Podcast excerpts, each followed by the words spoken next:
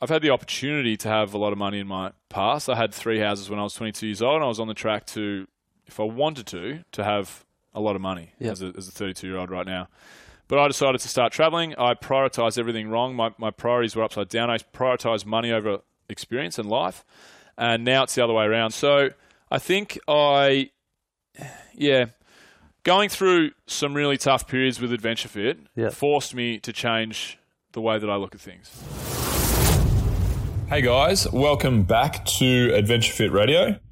Today, what we have for you is we have a show with a gentleman named Oz from the Words from Oz podcast. So this is actually an interview that Oz did of me for his platform, and uh, and we've decided to share it on Adventure Fit's platform. You see, uh, it's really strange. I have terrible imposter syndrome, which means that I don't deem things that I do or say worthy, and I'm always surprised that people want to hear them and learn about them. But the further that we go down this path with uh, with Adventure Fit and and uh, and my entrepreneurial journey, I suppose, the more requests we get for people to know more about Adventure Fit. So, um, so this is a good chance for that to happen. Um, really enjoy the show with Oz, and I hope you guys do too. So, before we head into the show, make sure you guys head to True Protein and check out their range. You can head to trueprotein.com.au. They've got all of your best supplements Australia wide, um, all of your proteins, creatines, amino acids, fast release, slow release, weight gain, weight loss, uh, everything under the sun, guys. They have it. And if you want to access that and you want to also get 10% off, then just go to www.trueprotein.com.au and use the code ADVF and, uh, and you will get 10% off any and all purchases. Also, we're brought to you by Adventure Fit Travel. Guys, we've got an epic lineup coming up for the next 12 months. We've got Iceland in November, Mexico in Feb, then we're off to Everest Base Camp in April of next year.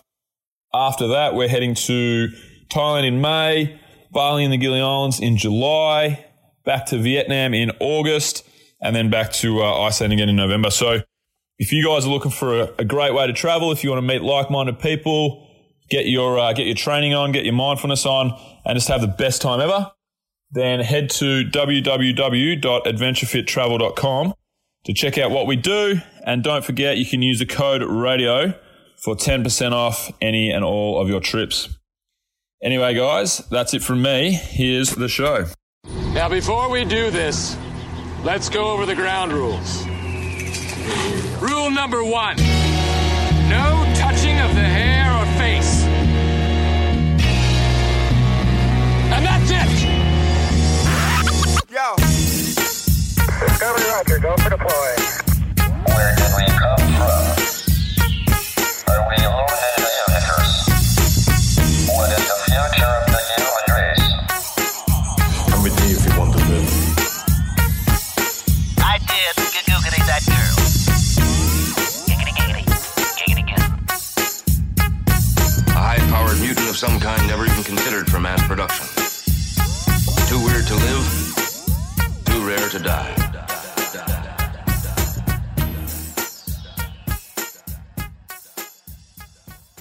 live my life very, very much on my own at the moment. You know, it's just all about me. Yep. And I'd been with my last partner. We were house sitting and we were dog sitting a lot. And um, I just fell in love with all these individual dogs for like, you know, two months here, a month there, six weeks there. And I was like, oh, this is breaking my heart day to day. Like, this is really hard. But it, that's what like kind of got me excited about maybe the idea of a dog. And I also thought that, you know, it'd be really good to have someone that I care about and that I have to kind of put above myself Yep. because I don't have that, you know, at the moment. It's just it's just all about me. And now the first thing I have to think about is this little guy. Yeah. You know, Yeah. what am I doing on the weekend? Where am you know am I moving out of town? Am I going away for a little while? Like I've I've always got to prioritize him first. And I just think that's a nice feeling. You know, life just shouldn't be about number one all day every day. No. I feel like that's not that's not how it should be. That's why I look forward to having children. You know, I feel like when I have kids, it'll be in the nicest way possible, the end of my life and, you know, the beginning of theirs. Yeah. Because yeah, my whole job would be, okay, cool, I've done my part, I've got myself to here. now my whole role in life is make this person's life as good as humanly possible, you know, Yeah. and look after myself along the way. But Well, looking Um, after yourself is going to be help look after them, right? Yeah, that's right. That's right. But yeah, I've, I've just always liked that feeling. You know, I put too much pressure on myself. You know, I worry about in the past. I've always worried about what people care. You know, think about me too much, and it's just it's just not a healthy way to be. So the more people that I can, you know, have in my life and and uh, and look after, I think it'll be better for me as well as yeah, just a good little partner in crime. Yeah. What are what are a couple of the benefits you've already noticed or you're taking on? um, well. I got a date uh, about four or five days in from the little guy. Good work. There you go. yeah, but um, everyone everyone would say to me, um, "Oh, he must be because he's so cute." You know, he's like a little little sausage dog, long head sausage. He's a triple designer dog, really. Yeah. He's a sausage dog. he's a long head sausage dog, and he's a silver dapple long head sausage dog. Oh, you know? stop it. So I got a date at the start, which was funny, and everyone was like, "Oh, he must be such a babe magnet." And I'm like, "No, he's just a people magnet. Don't worry, I get stopped by like, uh, you know, drunken homeless crew and whatever just to pat my dog." Yep. But um, no, he's great. Uh, One of the best things is um, before I got Ziggy, I was like, "Oh, it's going to take up so much time in my life. Like, can I actually afford?" Whatever the time I have to really put into him every day, like an hour, an hour or two a day, and that's probably been the best thing. Something that I was nervous about at the start, which I viewed as like p- potentially a negative, has probably been the best thing because in the mornings, so where we are here, if I walk maybe mm, 500 meters in this direction, we're at the beach, dog beach, we're on the on the sand. If I walk 500 meters in that direction, we're at the Graham Street Dog Park, um, Lagoon Reserve, 500 meters that direction. Yep. you know, and so I take him for at least an hour's worth of off lead walks a day. And it's just a really nice thing to do for me as well. Mm. You know, I'm just sitting there giggling, watching him run around, sniffing things, jumping on other dogs, barking at trees, you know, like acting Yep. like an idiot. Yep. But I'm also down the beach, walking along the sand. I'm down in the, you know, in a park in the mornings.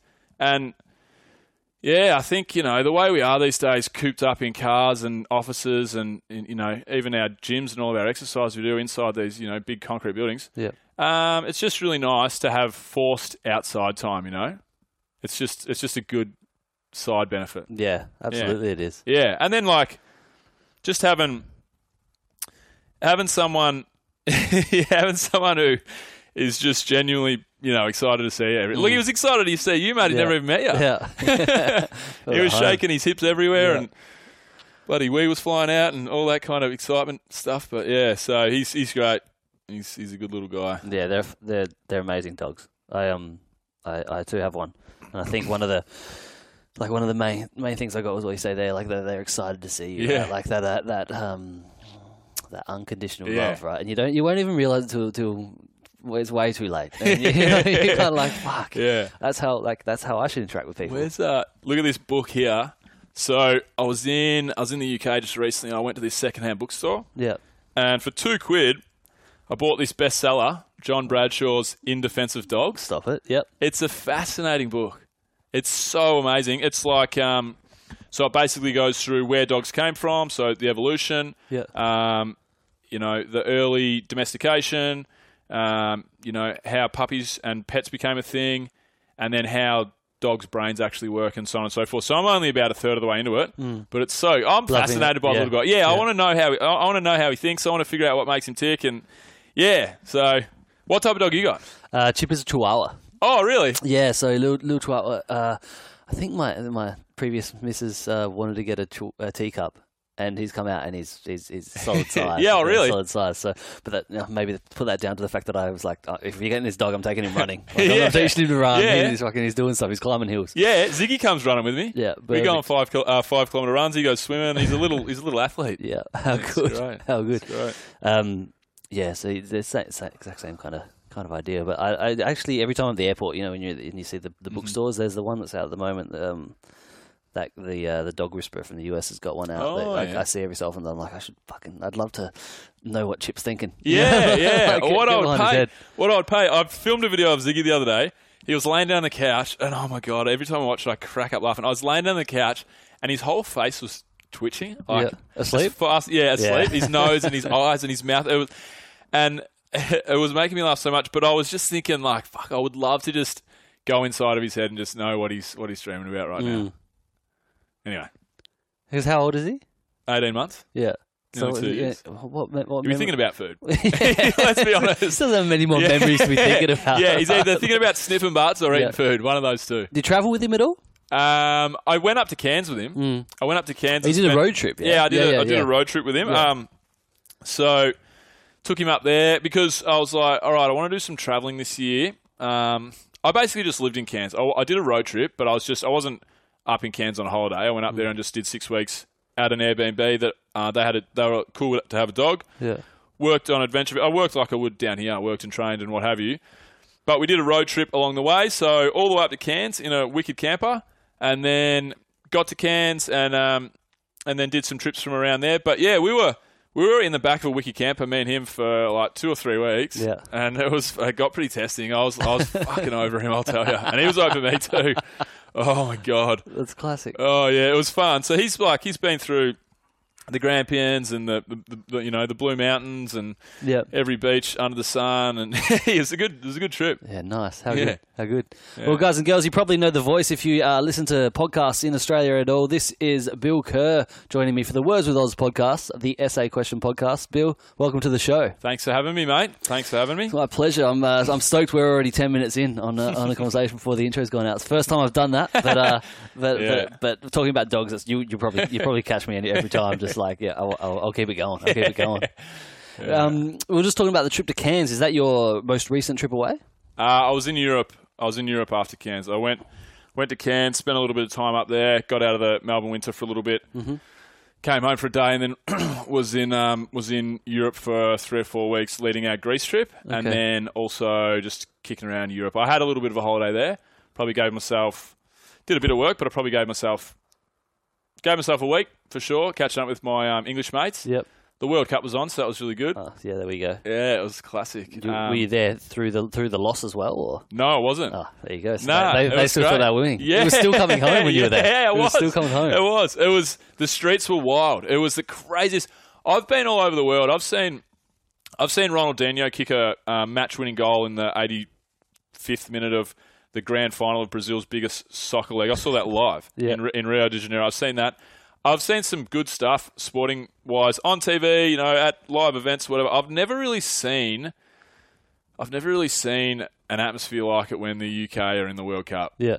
Yeah, it's like the whole nation just turned into a bunch of drunken buffoons. Yep. It's like the Barmy Army, but it's everyone in the country, yeah, at all points of the day.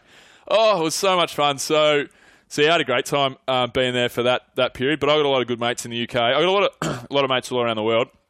Obviously, I've travelled a lot and I own a travel company, but I've got a lot of really good mates in the UK. So, mm, you know, I think it's a lot better to have, you know, 10 really close friendships rather than a thousand shitty ones. And I'm one of those guys that's got a thousand mates, but I'm, I'm just really try with the people that I can. And uh, some of my English mates I really can, you know, I go through there a bit.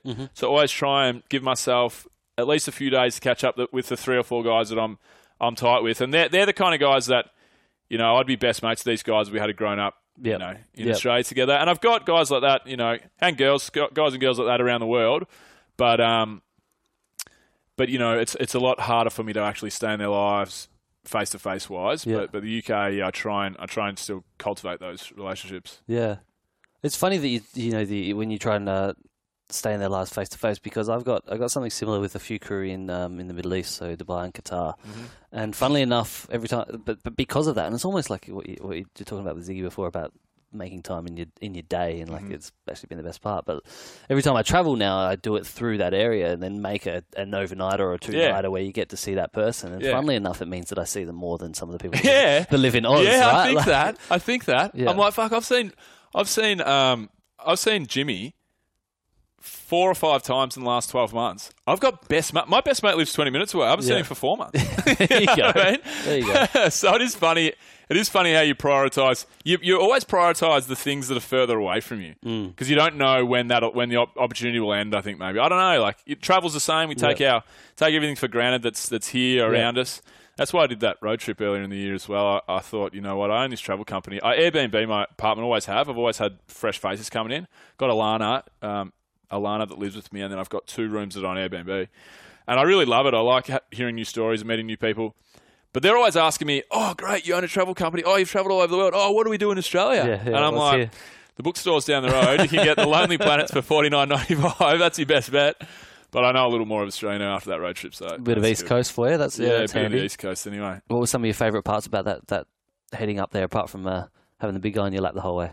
I mean, my whole aim, my whole aim was to see as many national parks as I can. Okay. You know, and I spent spent a couple of full days hiking in the in the Blue Mountains, which Yep. was really nice. Yep. Um, hit up the Atherton Tablelands. Um, went to the Daintree. Got Okay. up to the Daintree rainforest. So I'm I grew up on the beach, and I'm very passionate about the water, and, and, and I grew up surfing and so forth. And I live right by the by the bay here.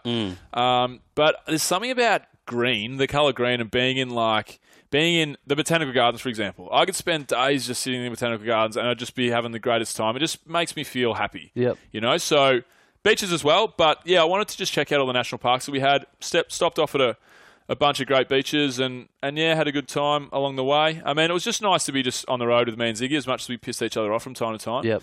Um, yeah, just being me and him on the road and digging into some good books and podcasts and, and what have you. And, And yeah. managed to manage, I said you managed to get some work done on, on the trip as well.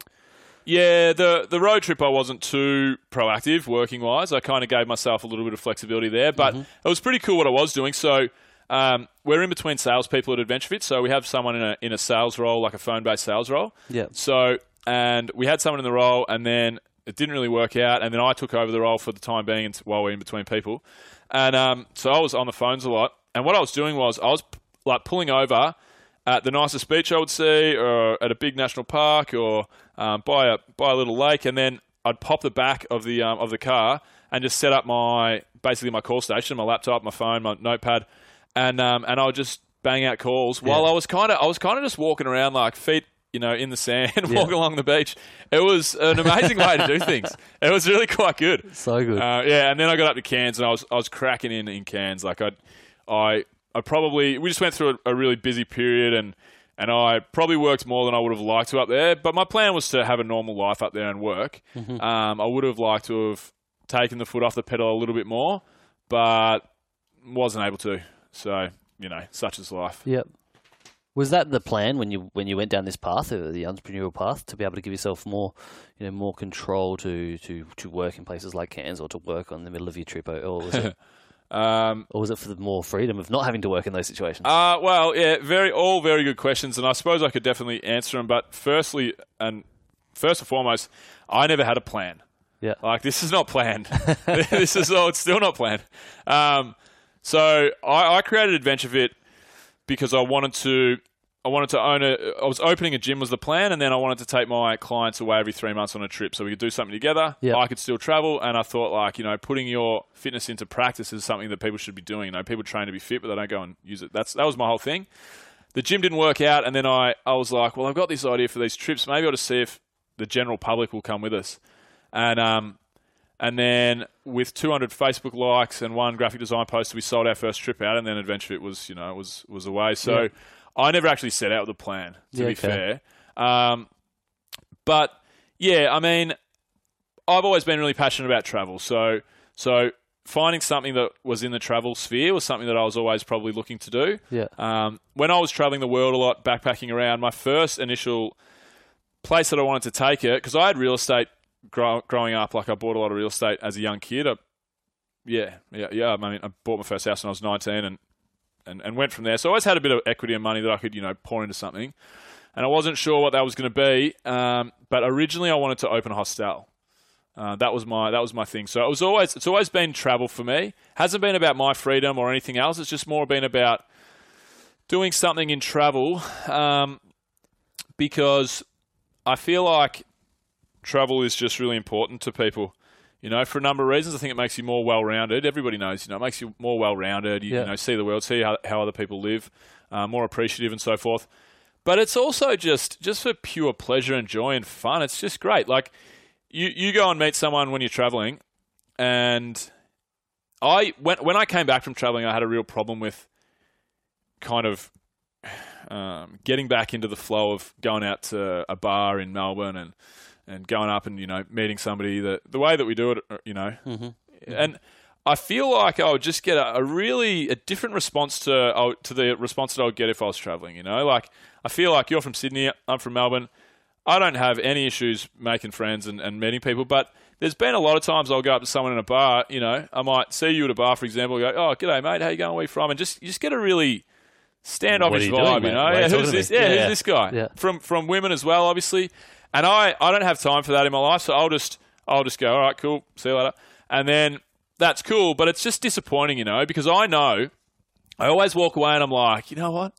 We'd be fucking best mates Yeah. if we did that in Spain. yeah, yeah. We'd be, Yeah, yeah. we'd be, we'd be arm in arm. We'd be, you know. and I think, and I, you know what that is? I feel like it's because people let their guard down when they're when they're traveling, and they're they're they're them they're their real selves. Mm. You know what I mean? So the stories that we tell ourselves, you know, our our ego, our our our biography that we have of ourselves in our heads, you know, that's all. It's all stuck. Uh, we're all stuck in that frame of mind when we're at home. You know, people have cliques and and um, personas and groups and and st- and standing in the community, and you know, you just strip all that away when you're traveling. And you just get the real person. What What do you think about uh, whilst traveling? What is it about traveling that, that brings you that, and and how can you perhaps give that to more people who aren't, you know, in their in their normal day to day? Because how fucking good would life be if you could be your real mm. self all day, every day, instead of mm. the person that society says we should be? Mm. Well, I think it comes from practice. You have to practice that mindset, you know, which is Yeah. which is I suppose I mean, travel is the best way for it, but I used to remind myself of that. So the the most precious item that I probably ever had in my whole entire life, I would say, apart from my my family and people and people, is when I very first started traveling. My one of my best friends, Leon, he was ending his six month stay in Canada and he was going through Mexico on the way home. And I was starting my six month backpacking trip through Central and South America, starting in Mexico at the very start. And we overlapped for about three days, three days in Cancun. And it was just straight debauchery, lots of drinking, partying, whatever. And Leon had already done 50 countries backpacking and, and seen the world and had a great time doing it and so forth. When I got off the plane, Leon already had, I was so tired, but Leon already had our crew with us. He had a couple of Pakistani born English English chicks, Yeah. um, Holly and Upnisha, Niche we called her, and then a bunch of um, a bunch of other people from all around the world. Now, Holly and Niche, they were two people that ordinarily I would never see myself associating with. Okay. Niche wore like you know like how Amy Winehouse used to style herself, crazy makeup, Yep. big massive Big hair. hair. yeah, and this really obnoxious like Pakistani English chick. Yeah.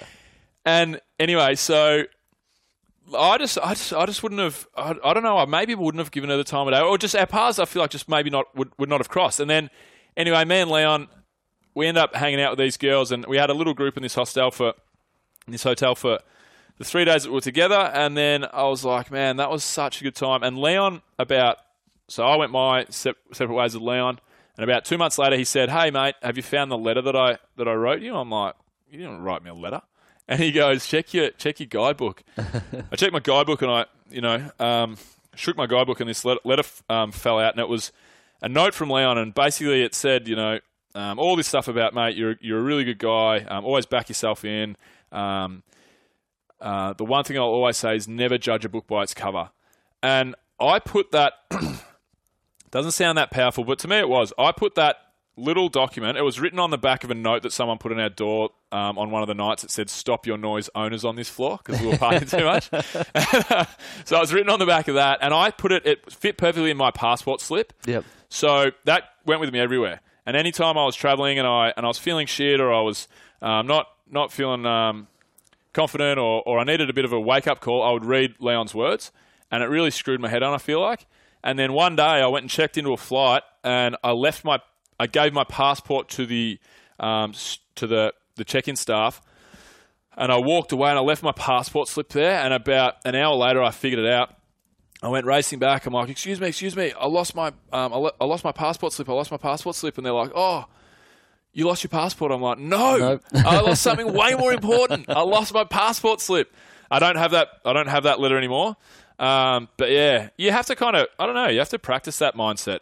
I feel like. You have to be reminded every day. I mean, it's like all good things that you need to create a, a good habit around, right? I suppose you need to stop and, and think, yeah, what is this situation the real me, or is yeah, what, what am I taking forward here? Yeah, look, I don't know. I don't know. To me, I feel like it comes naturally now. You know, I've travelled a lot, and and yeah, I just think yeah, How old was Leon?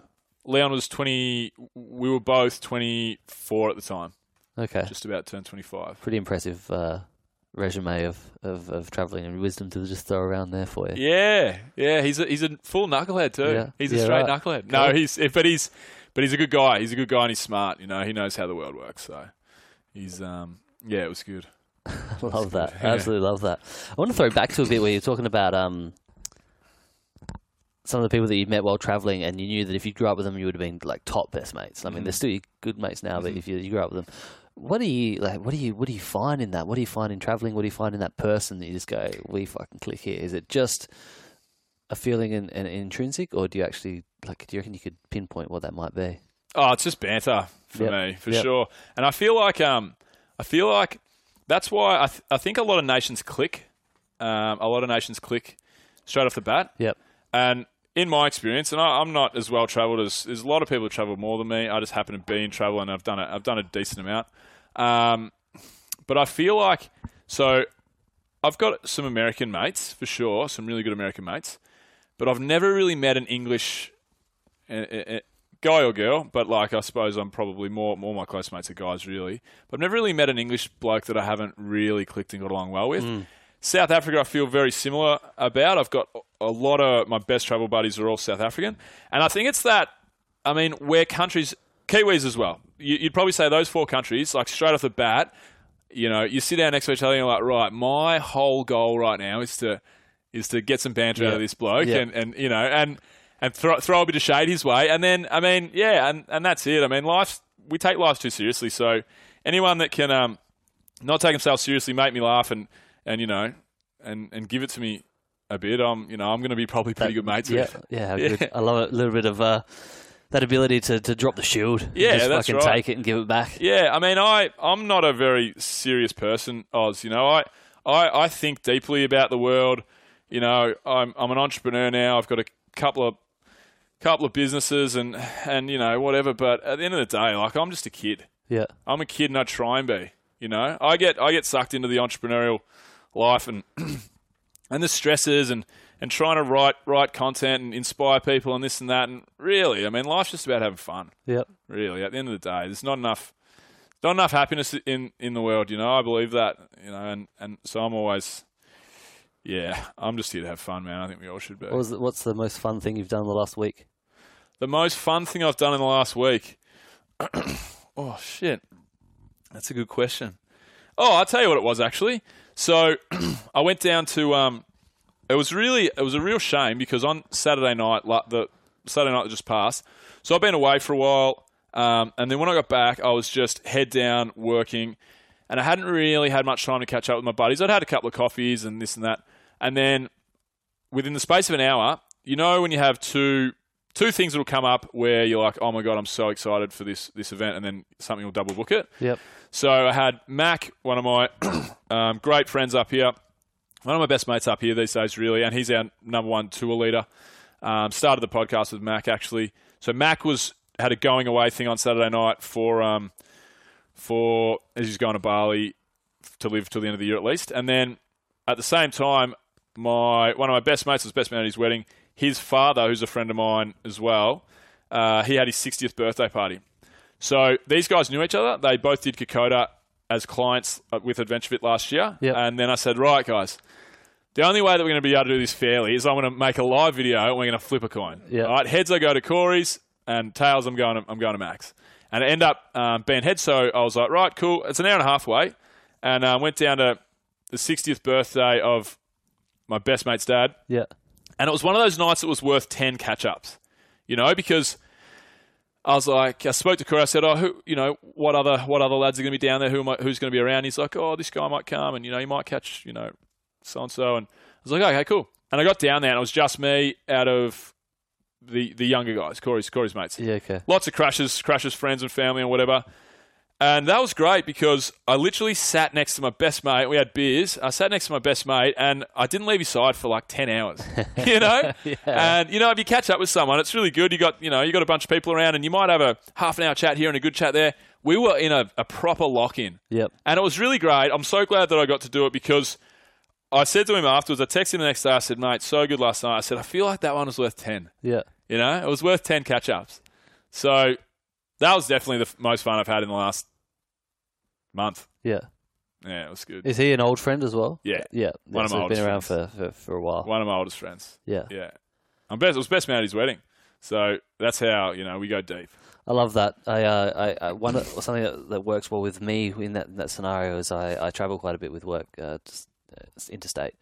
Um, but every time I do, I get to stay with people. I, I try and stay with people that I know, and you get that that you know, two or three day intensive. Of, Yeah. uh, of, living. I don't. You know, they're like, oh, you want to do this? You want to do that? I'm like, nah. I want to do whatever you do normally. I just Yeah. want fucking. I just want to sit on the couch and watch a Yeah. footy, or like I just want to like take me to your gym, like whatever Yeah. it is and live their life and you get that, that yeah that intensive and I always I come out of it like all my mates all of them have misses and I come out of it I know the missus better and I, Yeah. you know, I know yeah, him he and I like I got a closer thing with them now Yeah, especially over their last short term life you know you can go you know with the things that are happening in their world right now Yeah, yeah, no, it's good great. good intensity intensity from it Yeah, yeah, and intensive. I like that because it was funny because Corey's wedding two years ago was, or a year, whenever it was, um, you know, 12 or, 12 or uh, 18 months ago probably.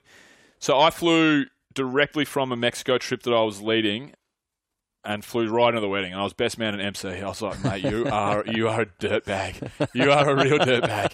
I said, you've got to. I'm not MCing it anyway. He's like, you're the only man for the job. You, you're MC. I'm like, oh my god. Anyway, so I was exhausted. But it was a destination wedding, but it wasn't too stressful on people. It was an Australian destination wedding, so it was up um, Crescent Head, which is in um, New South. Yep.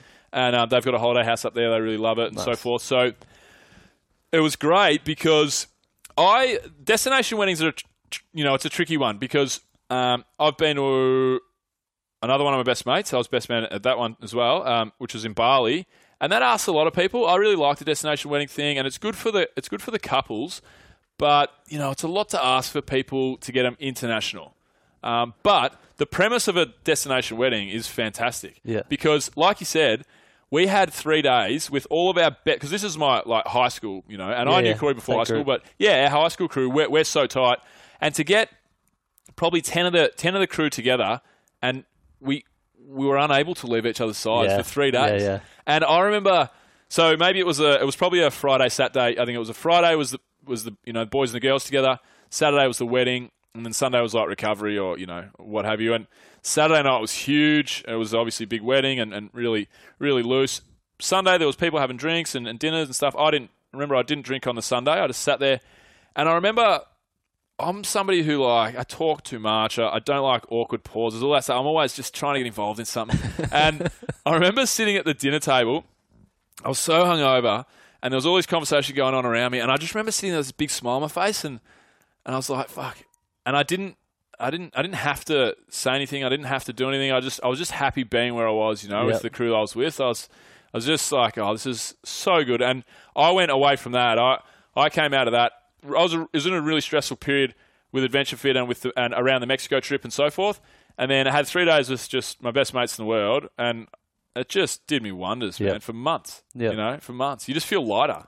all is right again for a while Yeah, I feel like if you get around, if you get around your true close friends, the people that know you the best, the people that you've got the longest history with, and the the funniest stories, if you get around them and and spend a real, you know, get a real good catch up in, you you definitely feel lighter and and you're able to just be a better person, you Yeah. know, walking away from it. yep do they live nearby Um, so majority of them Mm, Not really. I mean, I've got a few guys up in the city, and, and a lot of the guys, um, a lot of my mates that I grew up with are on the Mornington Peninsula. That's They're where I still grew down up. there? Yeah, yeah. A lot of them. I'm 32 now, so a lot of them have done the city. yep You know, a lot of them came up here and studied and maybe hung around 26, 27, 28. But I'll probably do the same thing at one point. Like, I only got up the city when, when I was 28 myself, so I've been up here for or 25, uh, 27. I've been up here four or five years. I love it, but I probably won't stay up here forever. Yeah, You know, okay. I'll probably go back to somewhere where I can get a nice property or it's nice and nice Yep. and. I grew up 20 meters from a surf beach on five acres with a golf course on the back on the back um, on the Yeah, back okay. fence. You know, yep I'm in an apartment in the city. I'm I'm CBD. I don't have a car. I don't want a car. Um, I got rid of it. I, I got the beach. I got parks all around me. But it's not the same, you know. It's not the same. So they've a lot of them. Yeah, moral of the story is a lot of them have been in the city and and done that part of their life, and then they've moved back and they're having kids and getting married and yep got a few guys up here. we've got a few guys up here. But that you know, How often do you get down there? um, well, my favourite day of the year, every year, it's the only thing that's non-negotiable in my calendar. There's Yeah. one thing that rolls over year in year out every single year, Yeah. and that's on the 23rd of December. me and all my um, me and all my mates from school, we have a get together. Yeah. And it's funny because we're, what are we now? We're 14 years removed from high school, from when we finished school. And, you know, we, we've had, a, I've had a lot of people myself personally that, are, that went to Padua, where the school I went to, and they, every year I get, when we have our catch up, I get a few people messaging me like, oh my God, I can't believe how tight you guys are. Yeah. Because all friendships kind of drop off and fade away a little bit, some, some, um, you know, for some reason. And, but ours is not. Ours is getting stronger and stronger. Mm. We make it a we make it a real thing. Mm-hmm. Like if you're not there, it's like, what's your written excuse? Yeah. Like let's let's keep this going. I love that. I, I Yeah. love that. I'm gonna gonna mirror that with a few things. Um, a few things now because I've got the same thing, but Boxing Day. So Oh, got- yeah? Uh, we had, how long have you been doing your your 23rd catch up? ten, 10 years? Yeah. Okay. Yeah. So I think we would be we would be approaching. It'd be nine or ten, but it's because the first one happened as Boxing Day test. Yeah. You know, as us versus, versus another school, and we're Yeah. all so our group is about uh, is about seven people deep, and pretty tight, and then their group's about the same size, and so we're like, fuck it, was yeah. It's, it's the it's the school just across the road, so Yeah, let's ha- let's have a crack, and we um yeah put together a Boxing Day test, and it's the same thing. It's happened uh, first year we skipped like we skipped a year, and we were like, oh, we'll do it biannually because people were still traveling and Yeah. people were living overseas and whatever, and, And now you're still probably pretty tight as well at that point. yeah, Straight out yeah, of school. Yeah, and now it's uh, yeah, now it's, it's it's year by year, year by year. It's, yeah, it's, it's it's my favorite day of the year. Yeah, Like 100%. and, and everyone knows it. Like Yeah. I, my my family uh, have Christmas. Most families have Christmas, but they um everyone's got two families now, right? So Yeah. all the cousins that used to go to Christmas on Christmas Day, they're two families. So they're like, you know what we'll do? We'll start having Christmas on Boxing Day. Yep. And my mum had to say to the to the, to the large family, uh, yeah, That's Oz, work, Oz won't be there that day. Work. so uh, I, I remember the first year they tried it. I got uh, I got there drunk, like totally hammered, and um, yeah. it was With your whites on. With your cricket whites on. which which yeah, not very white by then. Um, and, yeah, That's we- great, man. Fucking uh, just drunk and pretty much went and passed out on the couch, and then from then on I didn't have to go back. so, Yeah, uh, yeah. yeah, that, that, that's you called. I'm fucking stoked. Yeah. the reason I uh, the reason I push that though is because so I grew up in Adelaide and I live in Sydney now, and I get the exact same thing out of hanging out with my mates, where you feel lighter, you feel better, you like mm. the, the world seems right. You're like, yep, I can get back to what I was doing because this is this is it, this is working. And now it's that, that position where, does he say 32? I'm the same age as you. That position where you think, like, what if you just did that every day? What if you had that, or at least mm. once a week? Or, or, or, mm. or is there a scenario like I've created a life where I can work online with travel, but I can work online with travel. Why wouldn't I go back there? And that's where my head, what my you know, my head's debating that now. Um, Yeah. And I yeah, I just wonder whether you see the same thing in, in that that trip, you know, heading back down to the down the coast. Um, yeah, I need to make more of an effort to do it. You know, like I, I've got so many amazing friends down there, and I just get caught up in the grind up here and, and trying to build what I, what I'm building. So, yeah, it's been one of the things for me. Um, you know, Adventure Fit, Adventure Fit looks amazing, looks like it's bombing along and it's super successful, and it's going great. Um, but it's still like over the last four years, I would say what I've probably done because there's been a lot of the, the, the process that I haven't enjoyed, and it's put me through hell and back, mental health wise, and so on and so forth. And and I have to make sure I get my life to a good middle ground where I'm not sacrificing my life for the good of Adventure Fit. Yep. You know, that's that's where I have been in the past for sure, and it's a good position to be in because it's not. And I don't want to sound like I'm trying to make myself sound like a hero here, but it's not really. I don't think of Adventure Fit. I don't think of the business. I think of the people that it helps. You know, Yep. anytime that, that you know I've got to really crack in, or anytime that I'm going through a really tough period, I think of the people that have come on one of our trips and, and have left with you know tears in their eyes and and you know thanked us for the greatest experience they've had, handwritten letters. You know we. I don't want this to be a big ad for Adventure Fit, but we change people's lives for the better. Yep. You know, every Yep. every day that's what we do. Um, and our, our, our podcast, even you know, the feedback we get from that, and, and it's so positive. And and I always, when I'm going through the shittest periods, I I don't think of it for me because, you know, the enjoyment factor isn't probably where it needs to be. I think of it for others. You know, I'm like, right, these people will be disappointed. All of our past adventure fitters, you know, so many of them I would be shattered if, if we were ever to fail, if we were ever to shut the doors. And the people that we haven't affected that we will affect over the next, you know, 10, 20, 30, 40 years, whatever. So, so, you know, that's what, what drives me. But then I've got to make sure that if I, you know, if I, I I've got to get more normality back in my life, which I am, but it hasn't always been there. Yeah, You know? what, what's normality? Normality is, um, normality is time, you know, time back in my life Yep. and and and levels of stress that are not not over the top. Yeah, I've been what, over the top. what, what sure. does like, what does time give you? Because I would because you like you said you're passionate about traveling.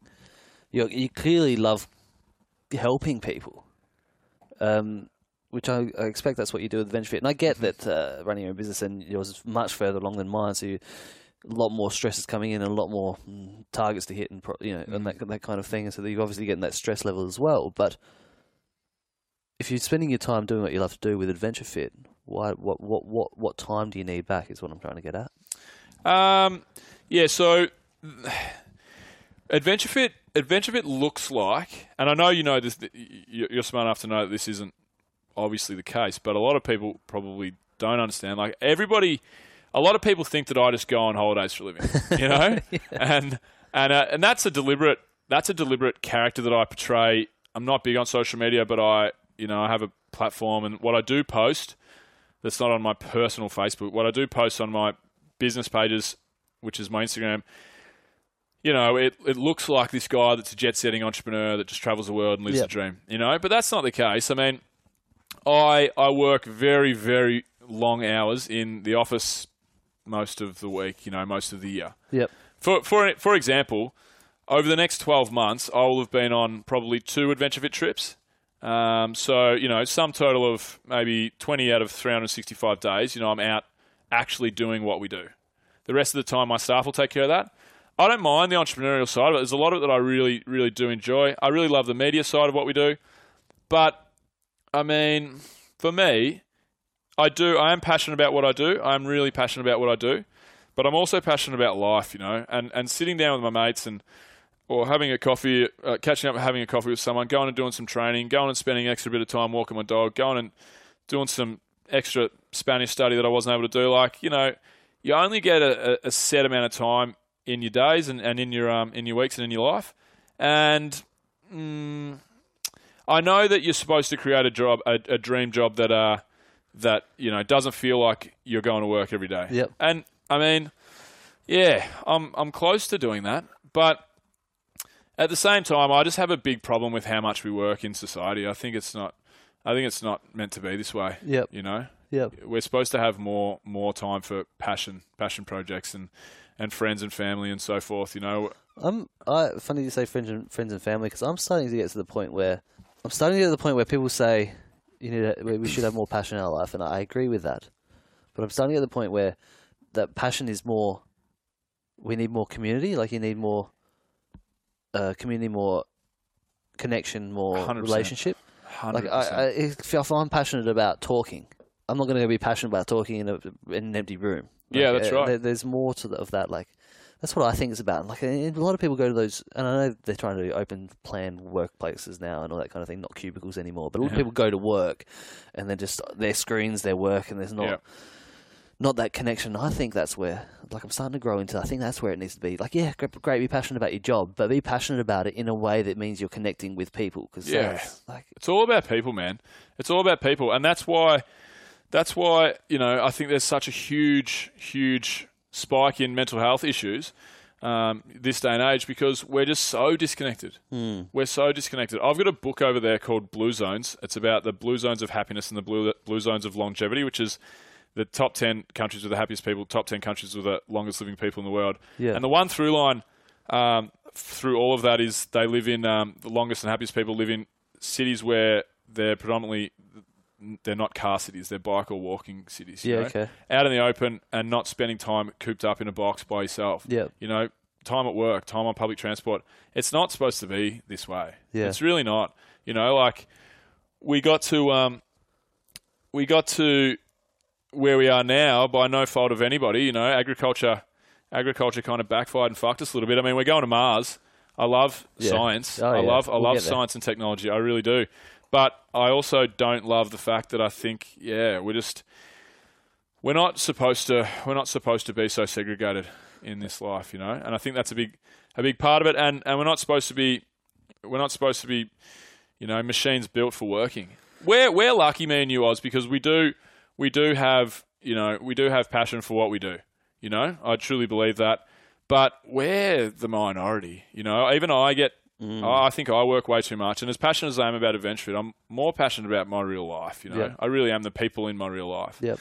Um, and you know, we're the we're such a minority, and you know, the people out there that wake up every day and, and spend 50 hours doing something that they hate, and then they spend 10 hours on public transport, and they they spend 10 hours in their car. Like you get a few hours a day to sit in your apartment by yourself and watch Netflix. Yep. Like it's not meant to be this way. This is why. This is why.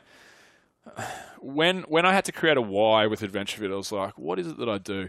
It actually started the first time I really narrowed down Adventure Fit's why. It was like, hmm, okay. Um, it was when I started a, a, a business Facebook page for myself, Bill Kerr, and, it- and there was an About Me section, and I was like, hmm, who am I and what do I do? And that question was really, really daunting for a split second. For about 10 seconds, I was like, how the fuck am I going to answer that?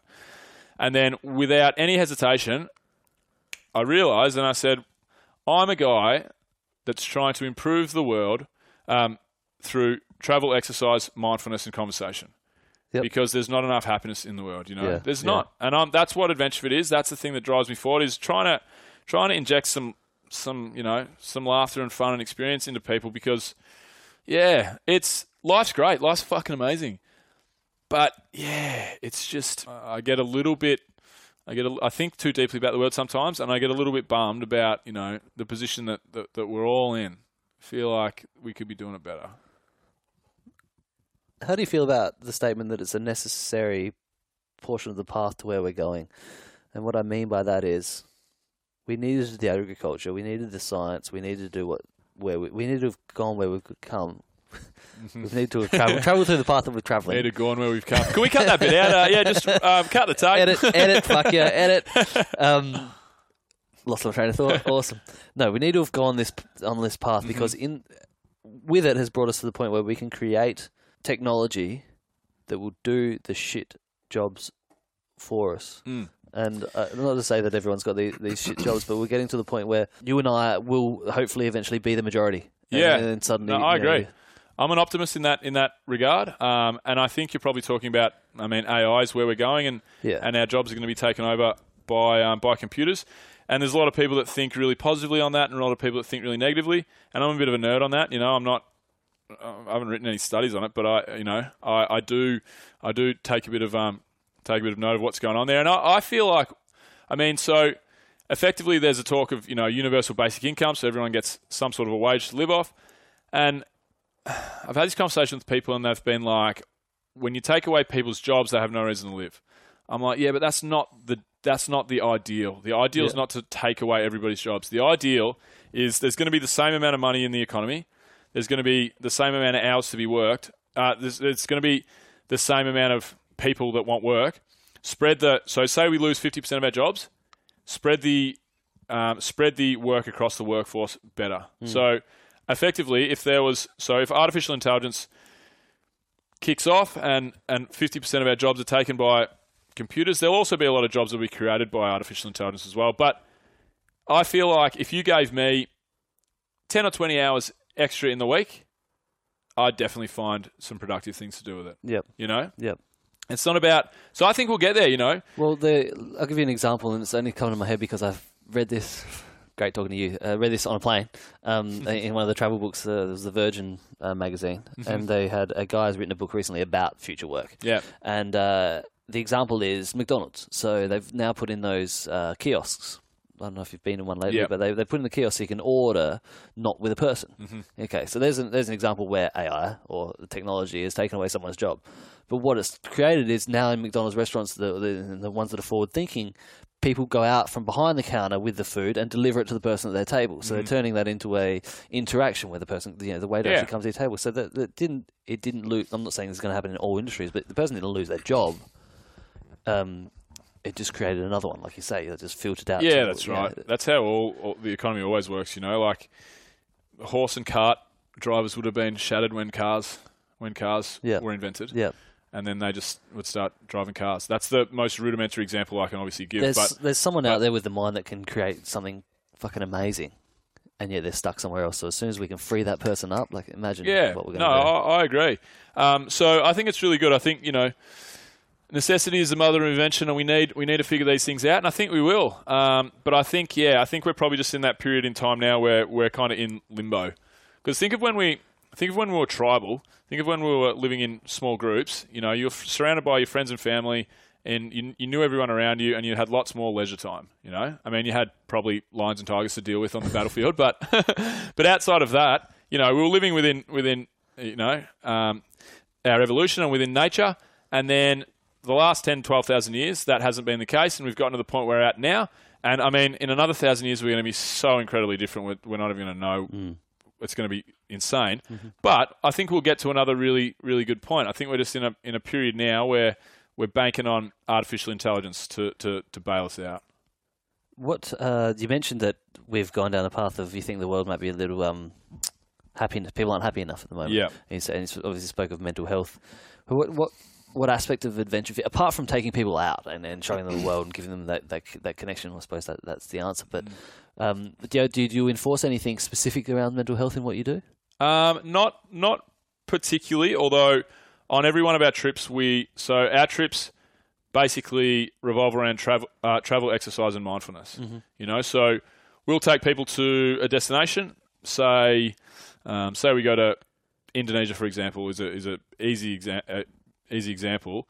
We'll have a day of surfing, a day of rafting, a day of hiking, a day of diving, some stand up paddleboarding, and in and around that we'll train. Um, and then in and around that, we'll also do some mindfulness. So that'll be yoga or meditation. So we just like to promote. I mean, it's how I live my life. Um, I don't go crazy. I'm not a yogi. I'm not in 20, 25 hours a week training mode anymore, which I, you know, I was for a period there. Yep. But I definitely look after my body and I look after my mind, and I think everybody should. Yep. You know, so um, the whole the whole experience of AdventureFit is kind of based around how I think that we should do things, Yeah, and that's that's how I how I live my life. So we talk about a lot mental health on our podcast, and I, you know, because I've dealt with uh, some family. Uh, my family has mental health issues in, in our past. I've dealt with some stuff myself for sure, without without a shadow of doubt. Um, so we've always been very open to getting a bit of uh, interference here from Ziggy, my dog. He just wants He's the ball taking thrown. my, tra- my Yeah. attention. It's fine. Yeah, but um, yeah, I'm, I've always wanted to be very open about it conversationally when we um with our with what we do with our podcast and our media and so forth, and then we yeah we promote exercise and mindfulness on our trips, Yep. and then you know that's a that's a really big part of it to try and try and I don't know. I don't want to sway people and tell them how to do things, but you know, expose them to something they may not already be exposed to, and they may get something out of it. Yeah, you spoke about before that you, you know, you don't think about the business, but you think about the people that it helps. Is kind of so you're focusing on the purpose of the business, put the purpose of Venture Fit with you know in, in pursuit of what you want to get done. At what point were you awoken to the fact that that's how you should should operate, or did you just operate that way? No, I definitely didn't always operate that way. Um, I probably, I probably reframed, I probably reframed that. Hmm, when was it? Maybe sometime over the last eighteen months. Okay. Um, uh, probably, I don't remember exactly when it was, but I remember how it went down. I, you know, I'd always thought of, um, you know, dollars and cents and, and whether we were financially successful and, and so forth as as success with Adventure Fit, and I still do to a degree because if we don't make money, we're not a business and we can't offer anything to anyone. Yep. But at the end of the day, I don't. I've had. I've had the opportunity to have a lot of money in my past. I had three houses when I was 22 years old, and I was on the track to, if I wanted to, to have a lot of money Yep. as, a, as a 32 year old right now. But I decided to start traveling. I prioritized everything wrong. My, my priorities were upside down. I prioritized money over experience and life.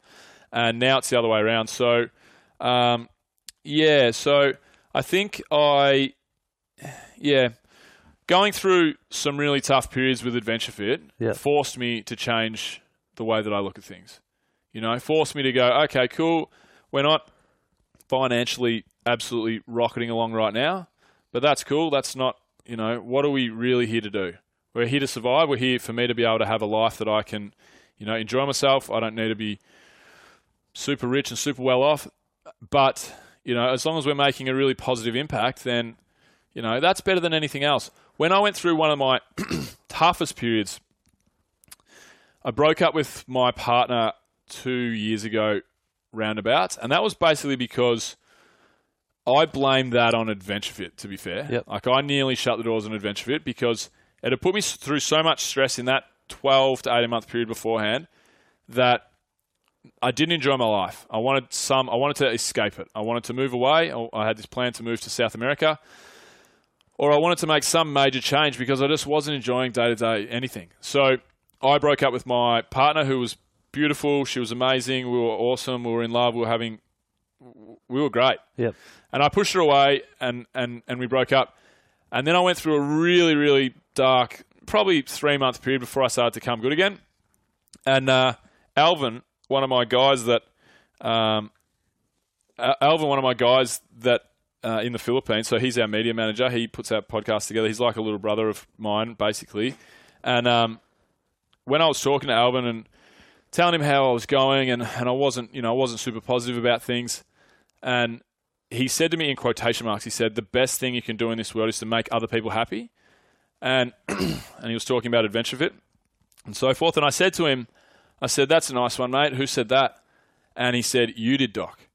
and uh, and then I remembered because he edits our podcast, so he writes down quotes and, and just you know shelves them for a later date and whatever. And I remembered saying it, and that is what I believe. And it, I mean, that was one of the things that that got me out of that tough period because I had no love for Adventure Fit. I didn't want to carry on with it, but through, I mean, that, that one thing brought it to mind with Alvin, and then I did a lot of work with Mac, one of my guys, one of my staff, Yep. and um, and I realised that yeah, I, I kind of had to change my my frame of uh, frame of mind there, and yeah, think about the people, and then it allowed me to push forward and Yep. get through that tough period. Give me a, a description of one of the dark moments. Yeah, I went through some pretty pretty heavy duty social anxiety, um, to the point where, yeah, it was a real problem. It was a real problem, like not wanting to go out of the house and not. This coincided with the like two years ago Yeah, kind of period. Yeah, Yep. again, Yep. I blame it all on Yep. adventure. You know? like it, the the at the time the stress was the stress of every week. You know, are we going to be shutting our doors? Are we going to have enough money to run this trip? Are we going to be able to fund this, that, and the other? And and you know, the stress of shutting our doors and the stress of letting people down. That's the hardest part. When we're going through the toughest periods and people have paid money to come on holidays, Yeah. and the fact that I'm looking down the barrel of, oh shit, I might not be able to run this holiday. Like, Yeah. that's a terrible feeling to go through. That's a terrible, no one should ever have to go through that. Because I love all these people. Half of them I've met, half of them I haven't, but I have a good relationship. They're relying on us. Yeah. They've come to us because they're going through something themselves. They've, they've, you know, had a knee reconstruction and, and have lost faith in their body and they want to they want to put their body to test. They've come out of a bad divorce. They've been made redundant. They want to start fresh before they know before they decide what they want to do with their lives. They've come for a reason. Most people, you know, most people don't want to just come on a holiday. And to let them down was just too much for me. So the stress got to me, and yeah, it sent me to yeah some pretty heavy, heavy social anxiety. And you know, a lot of people listening to this will have had periods of anxiety and know what it's about. And a lot of people won't, and and the people that won't will probably be like, "Oh yeah, cool, man. You- You're a little bit anxious. No worries." It was crippling, like one hundred percent crippling. Um, like imagine walking around every day, every single day. Like I would go to the IGA across the road to buy milk, and I wouldn't want to look someone in the eye. You know, I'd be like, "Oh fuck, I hope they don't ask me how my day is," because I don't want to say something dumb. I don't want to have to answer that. Yep. That's a fucking horrible, horrible thing, you know. Like I said, like you only get so many moments in your life, you know, and and Dale Carnegie's book, um, How to Win Friends and Influence People, is a really great book because it talks to you about the the easy things that it should be, the low hanging fruit, the, the things that you, you shouldn't take for granted, which are just smiling when you have an interaction with someone, asking them how their day is. That those little tiny things that make you happier, make them happier, and just make you just you know, yeah. Uh, so so I went through you know, some really heavy, heavy duty social anxiety, and um, you know, I was in tears with a with with, with Daryl, my psychologist, on more than one occasion.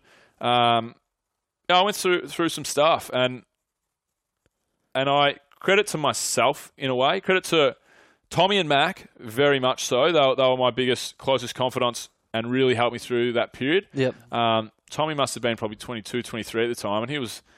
I'm like, man, you are not a 22 year old kid. Like, you, Yep. you are so wise for 20. You, you're a fucking goofball. you're a knucklehead. Like, you, you know, if you listen to our podcast, you listen to Tommy, you're like, but, but he's a wise dude, a wise young dude. Anyway, he really helped me. Mac really helped me, but I, I got myself through that as well to a degree. Like, I, I set up things in my in my day and in my life to make sure that I'm the happiest, most efficient, effective, you know, person that I can be. Um, and that was just through necessity, I suppose. There's a couple of questions that have come up from that. The first one I'll run one through is your ability to get coached, your ability to get help, your ability to seek out. Is it is it the people that you'd fall you've fallen in like um, fallen in with, as in Mac and as in um, you know Tommy? They're the ones that got you through that period. Did you uh, did you come to them because they were nearby, or did you seek them out to because that's that's you know who you wanted to attract into your world? Um, no, a, a little bit of both for sure. I mean, when I first was going through mental health issues and, and what have you, and I wanted some help, that was actually, I mean, just like the, they say on the ads, and, and just like you hear when, when people say, you know, actually seeking help for the first time is the hardest the hardest thing. Yeah. Um, and I didn't know what to do, so I called um, one of the mm, Beyond Blue. I called Beyond Blue, pulled over my car. I was having like a panic attack while I was driving down down the road one day. I pulled over my car in the emergency lane and called Beyond Blue, and then went to a psychologist and tell, telling my mum was really hard because I didn't want to want to upset her that I'd been not feeling that great.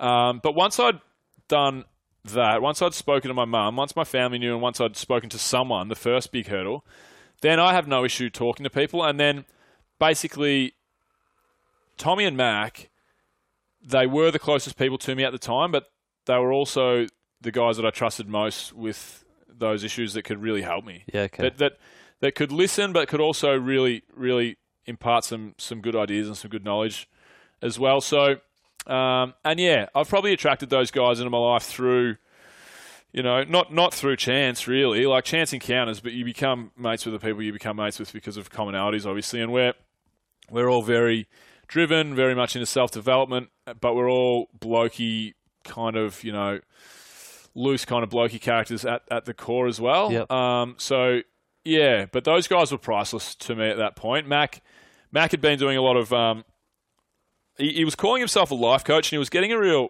tough run of it from like you know the community at the gym he was training at, and people. So people would come to me and they're like, "Oh, Mac's, Mac's, a life coach now. What's what's going on there?" Yeah. you know, because they had this connotation attached Oh to it. yeah, I, I, I hear it. Yeah, Like, even, when I when I say it, like Yeah. And I said, and people would ask me, people would come to me and like poking poking fun at him effectively. Yep. They'd be like, "Oh, so Mac's a life coach now? Is he is he is he coaching you, Doc? Is he or who's he who's um who's paying him to fuck their life up or whatever they would say?" And I was like, "Guys, you obviously don't know Mac." Yeah. I'm like, "He's you don't study anything to be a life coach. He's not qualified in anything, but he's fucking amazing at what he does. Yeah. People pay him to make their life better. yeah. Good on him." and he does. He does. He makes their Doesn't get- life better. Doesn't get better than that. Yeah, that's right. Like not everyone. Yeah, life coach is a is a is a, is a funny term. So, um, you know, Mac ended up becoming a performance coach, and it was more, you know, there was a lot of um, a lot of actual programming, exercise programming, and nutrition, and and, and so performance coach he f- kind of felt a little bit more Yeah, comfortable with, and yeah. that's probably what he does. He helps people to perform better.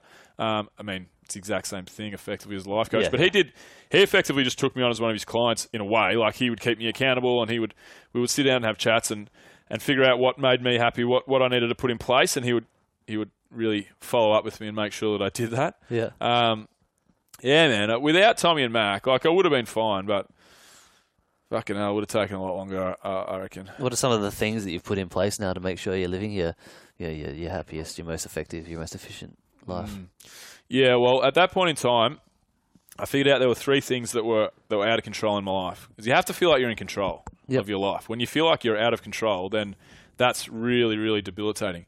So financially, we were out of control. basically me and AdventureFit. So I was like, okay, I have to pull out all the stops and start to make ground there. I have to start to see progress. Yep. Okay, or I shut the doors at AdventureFit. Um, the second was my mental health was slipping quite badly. So I had to see some professional help, which I'd done in the past, but I hadn't taken that step to see someone again. And I, I go see a guy named Daryl, who's absolutely fucking fantastic. He's amazing. He's just a good good guy. Um, and then thirdly was I wanted to get my friends back in my life. You know, I wasn't making time for anyone but AdventureFit and, and, and Jill, who was my partner at the time. Yep. You know, so I so they were the three the three macro things that I wanted to change. So I started to make sure that I would, at the very least, have lunch with a mate in the week. You know, Yep. even if it's somebody that that I work with that I enjoy. You know, like, let's go out and you know have lunch together. And I started to build because I kind of felt like I couldn't reach out to a lot of my mates as well because I'd pushed them away and I wasn't feeling good. I was a bit anxious and a bit down in the down in the dumps to a degree. So I had to really force myself to to get back to getting out of my comfort zone and catching up with people. But I started to really schedule that into my calendar pretty pretty routinely. So they were the macro things that I focused on, but I've always been really big. I say always. I mean, I mean probably the last five years, really, since I actually heard of the concept, and Yep. that's been um, I've been really big on on a morning routine Yeah. um, because so many of us our days can get totally out of control, and once your days you know out of control, or once you're busy, or once you're tired, or you know you don't come home and, and do a bunch of things to to better yourself Yeah. in the afternoons and in the evenings. So so I just carved out a pretty rigorous morning routine, but I love it. You know, what I did was I didn't really have a morning routine. I wasn't meditating as much as I as I should. So I was like, okay, what I'm going to do is I'm going to make a game out of this. So I bought a whiteboard from um, from Bunnings, and I made a grid, and across the top was the days of the week, and across uh, and down um, and down vertically was every morning routine habit that I want to pick up Yep. and I wouldn't be able to do them all every day because there was too many of them and it's just not realistic. But what I did was I would mark off every day what I would do. So I'd wake up in the morning and I would start the day with a cold shower. Um, so that was great. Get some endorphins, um, really wake you up and jolt you into the day. I start with a warm shower and then I finish with a cold, which is a trick for anyone that wants to actually wants to get into yeah, it. if you want to be a tough guy, just jump in there. But it's not for me. Um, so I would have a cold shower. I would go back and I would meditate, um, probably ten to twenty minutes on Yep. average.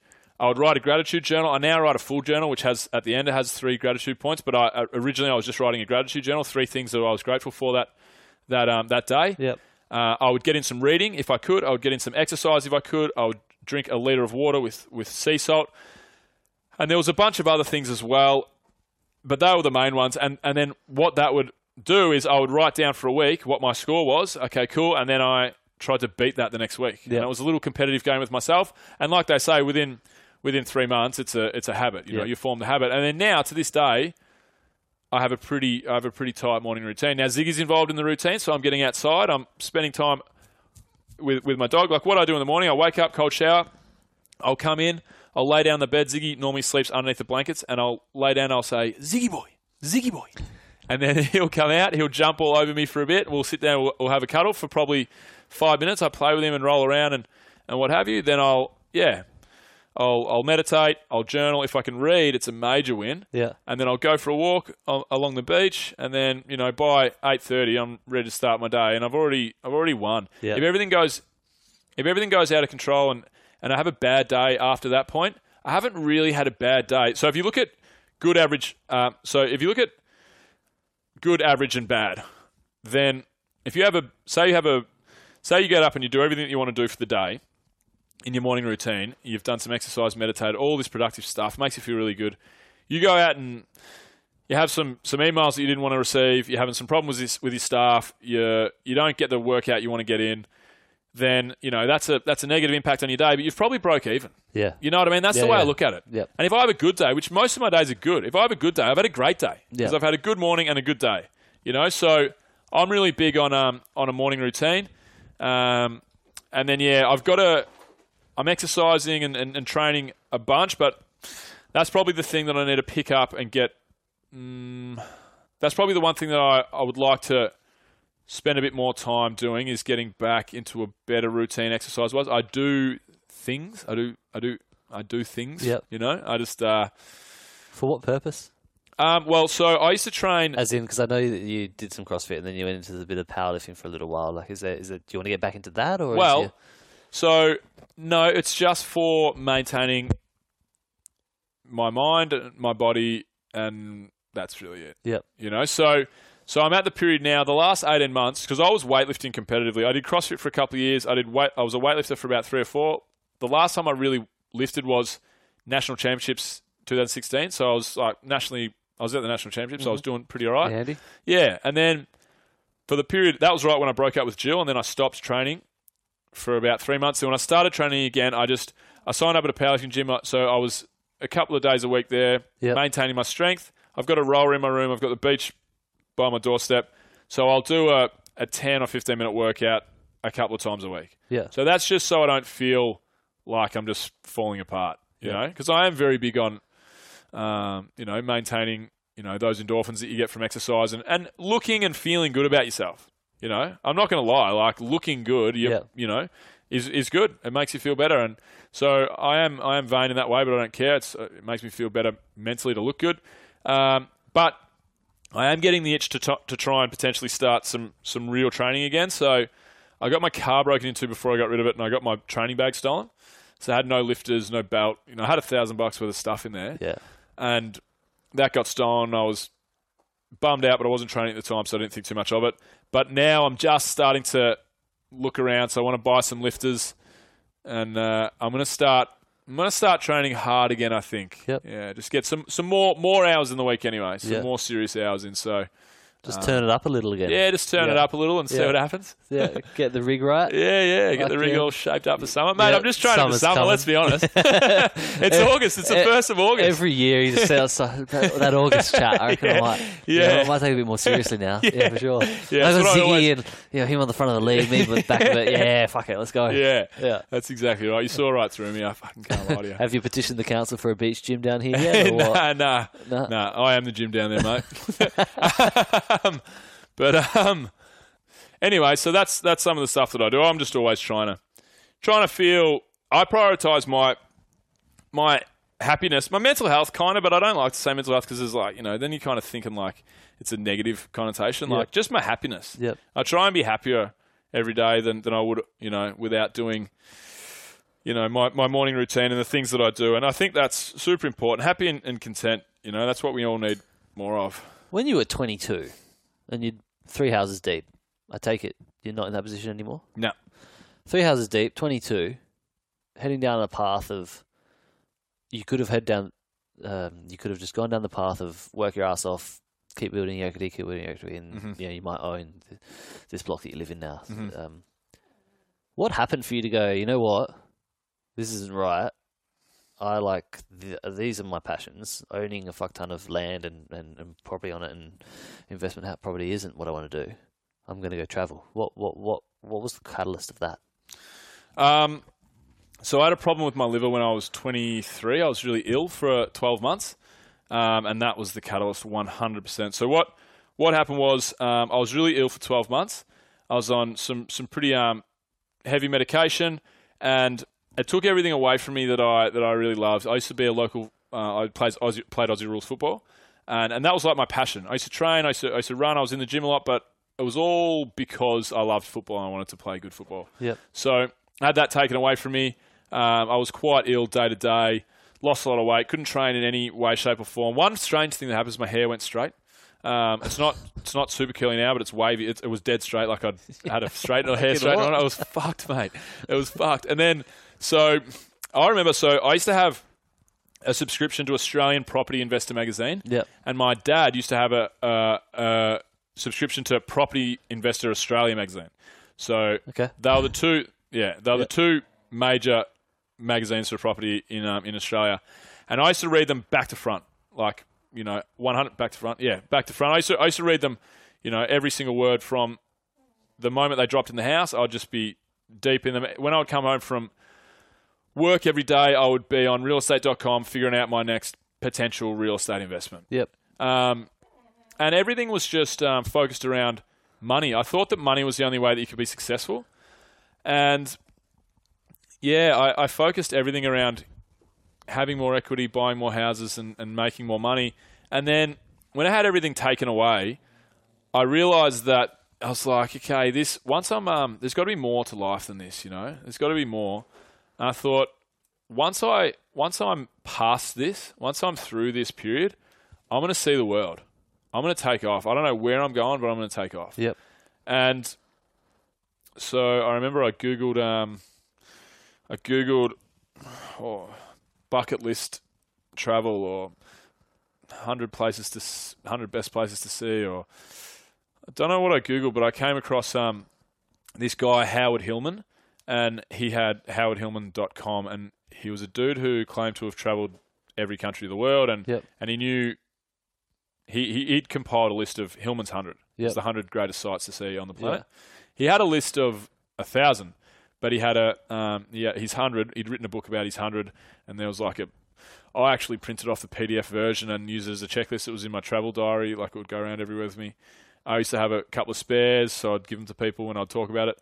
And um, yeah, so I figured out that on this list there was um, there was a, a huge portion of the top twenty or top hundred in general were all in South and Central America. Yeah, so okay. many so many ruins and, and natural wonders and amazing cultures, ma- ma- man-made man-made structures in South America.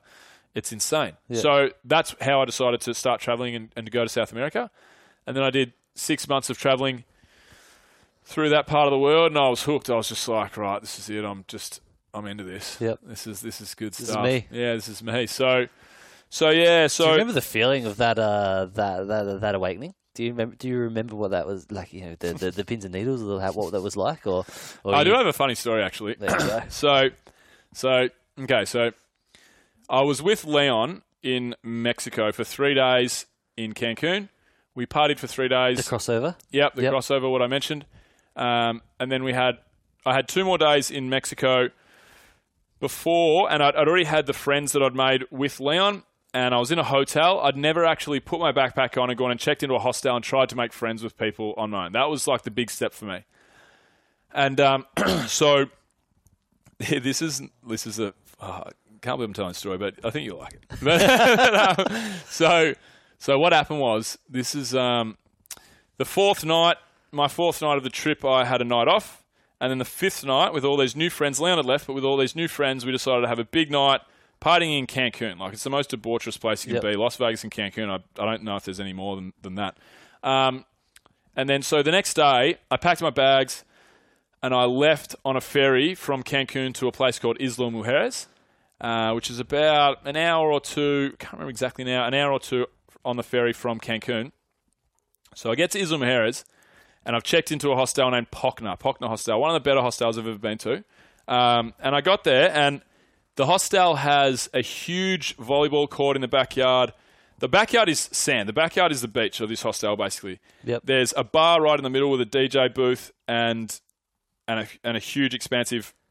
It's a, a huge bar. Hammocks everywhere, volleyball courts. It's the coolest place you could ever imagine. I got there. I'm super hung up. I've had four out of five nights of, of partying. You know, Yeah. I'm, I'm 24 at the time, so I can handle it, but I'm still pretty beat up. Yeah.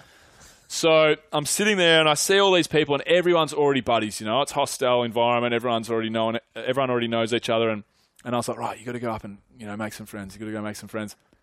And I remember reading in this hammock and I just kept looking over these groups of people. I'm like, oh, I'll go talk to those guys. And I'm like, oh no, I'm so hungover. I'm so tired. And then I actually chickened out. So by about seven or eight p.m., I was like, okay, I'm going to go to bed. I'm going to start fresh tomorrow. I'm going to make some friends. And then uh, what happened was I went to went to my dorm, and I walked in the dorm, and I hadn't realised before this point, but I walked in, and there's four, two bunk beds, four beds in total, and I look around, and I see bikinis and bathers hanging off the three other beds. I'm like, oh, it's a dorm full of girls, no worries. And then um, I didn't really think too much of it, and then so I went to sleep. I was super brown at this point in time. This is a weird thing to add to the story, but it, you'll understand why.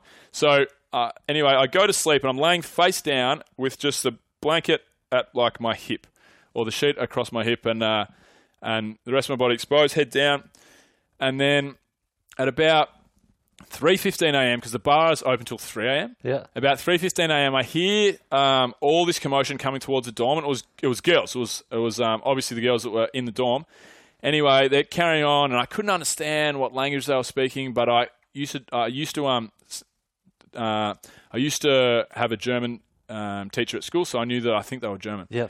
Anyway, I'm laying down. The door flies open, and these girls are out of control. And then all of a sudden, they're, they're yelling and screaming and giggling and whatever. And then all of a sudden, they go quiet and stop.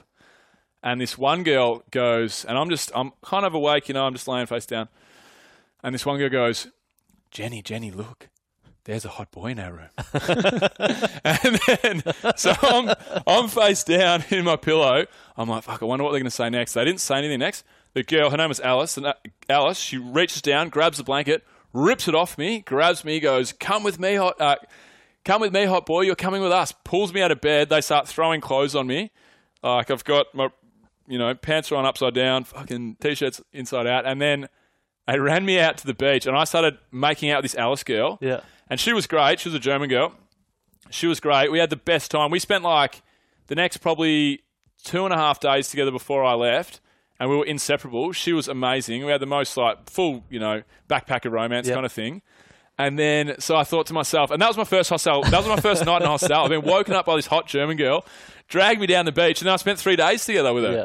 And I was like, "Fuck, this traveling thing's all right." But, but this works all right. yeah, yeah, yeah. That that's never happened to me since, you know, and never probably will again. hunting for it. Yeah, never, yeah, never will happen to me again. But it was so funny. That was my first ever hostel experience. But, but what actually? So that's just a funny like hookup experience. But, it, but, but what happened from that hostel? This is probably the thing that was the most eye opening, the most like invigorating, the most. Oh my god, I'm really alive. And that was so.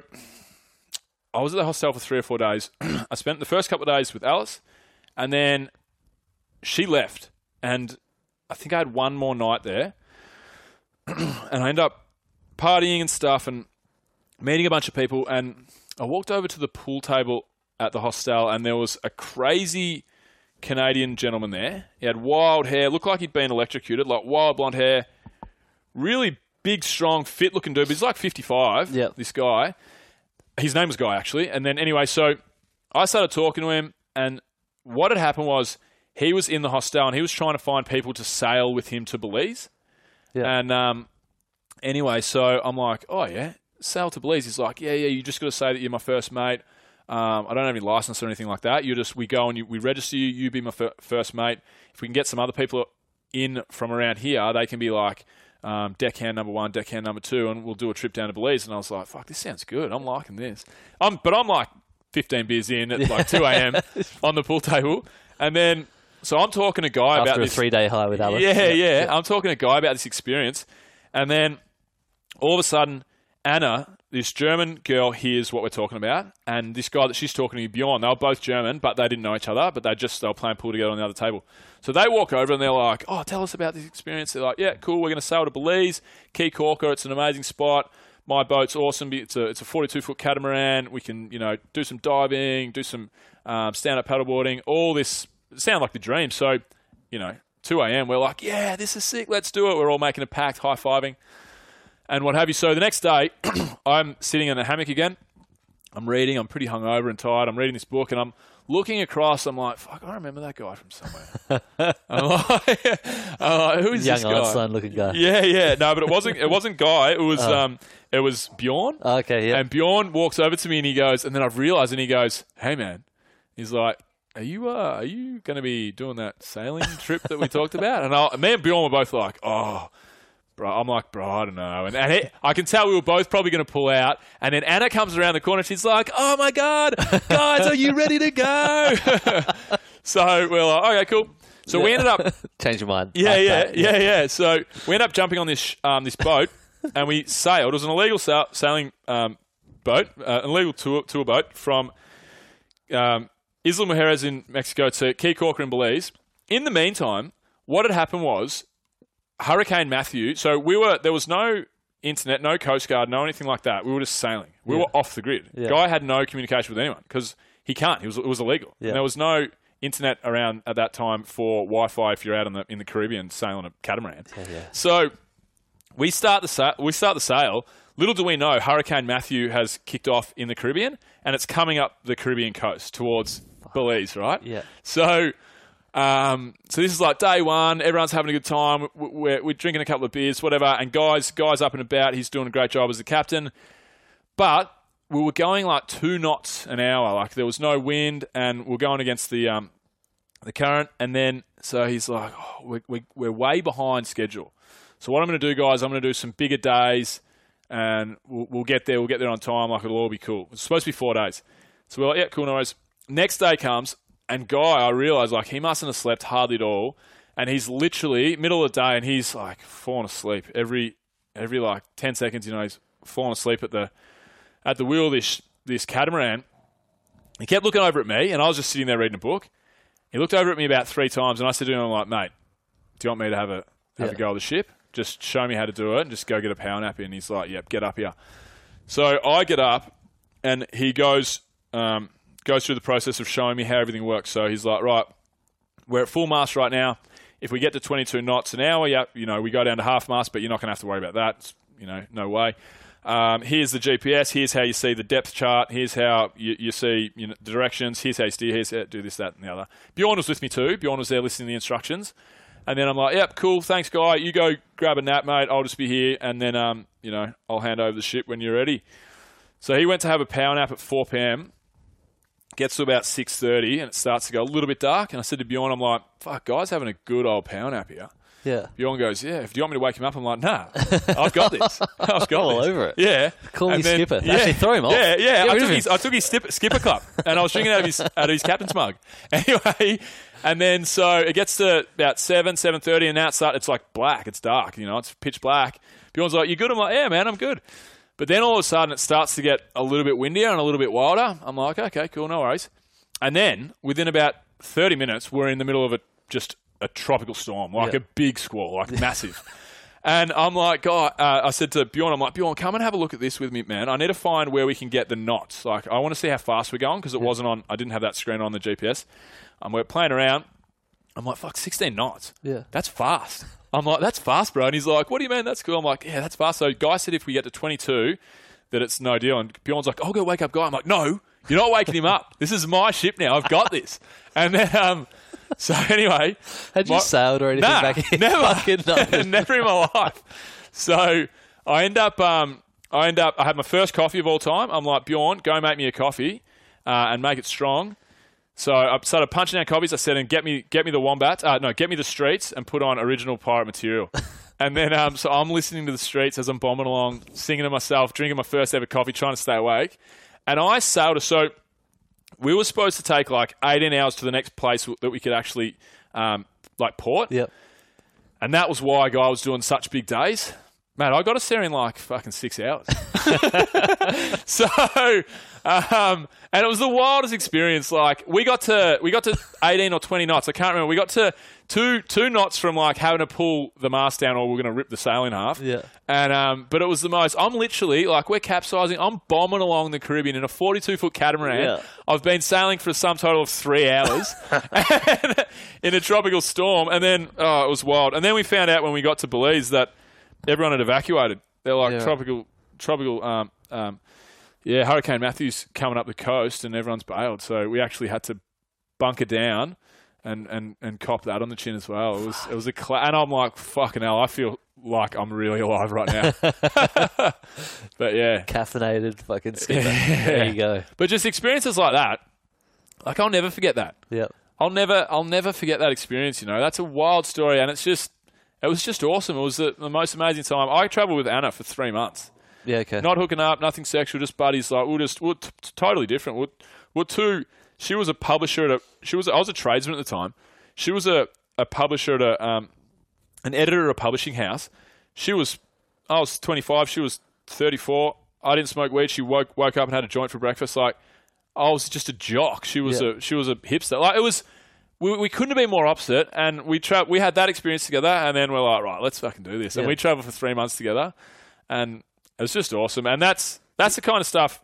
Not everyone's going to have totally wild stories, and it's not all about that, but yeah, I got addicted to traveling pretty pretty quick, smart. How do you um like fucking epic stories? And I would love to just have have you just tell me more and more and more about them. But to bring that back to AdventureFit and doing that because you see, you know, that was kind of the moment or the, the that trip was where you realised that travelling was your was your thing. no wonder, you know, caffeinated high in the middle of a tropical storm, fucking amazing. Yeah. Um, but what?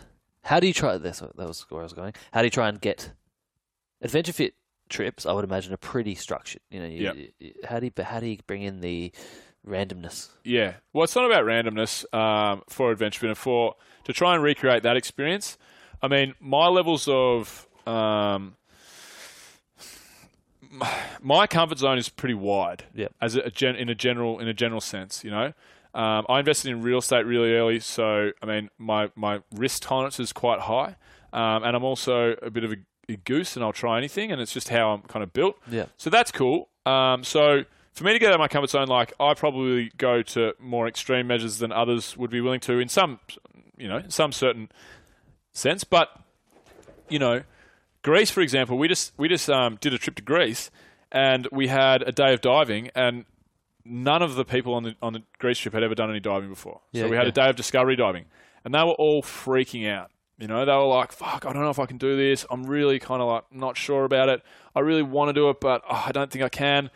And I'm not going to take really any credit for this. I was trying to help the guys, but the the staff that we had, the, the dive instructors, were phenomenal, first Yep. class. They were like, "Guys, look, we get this all the time.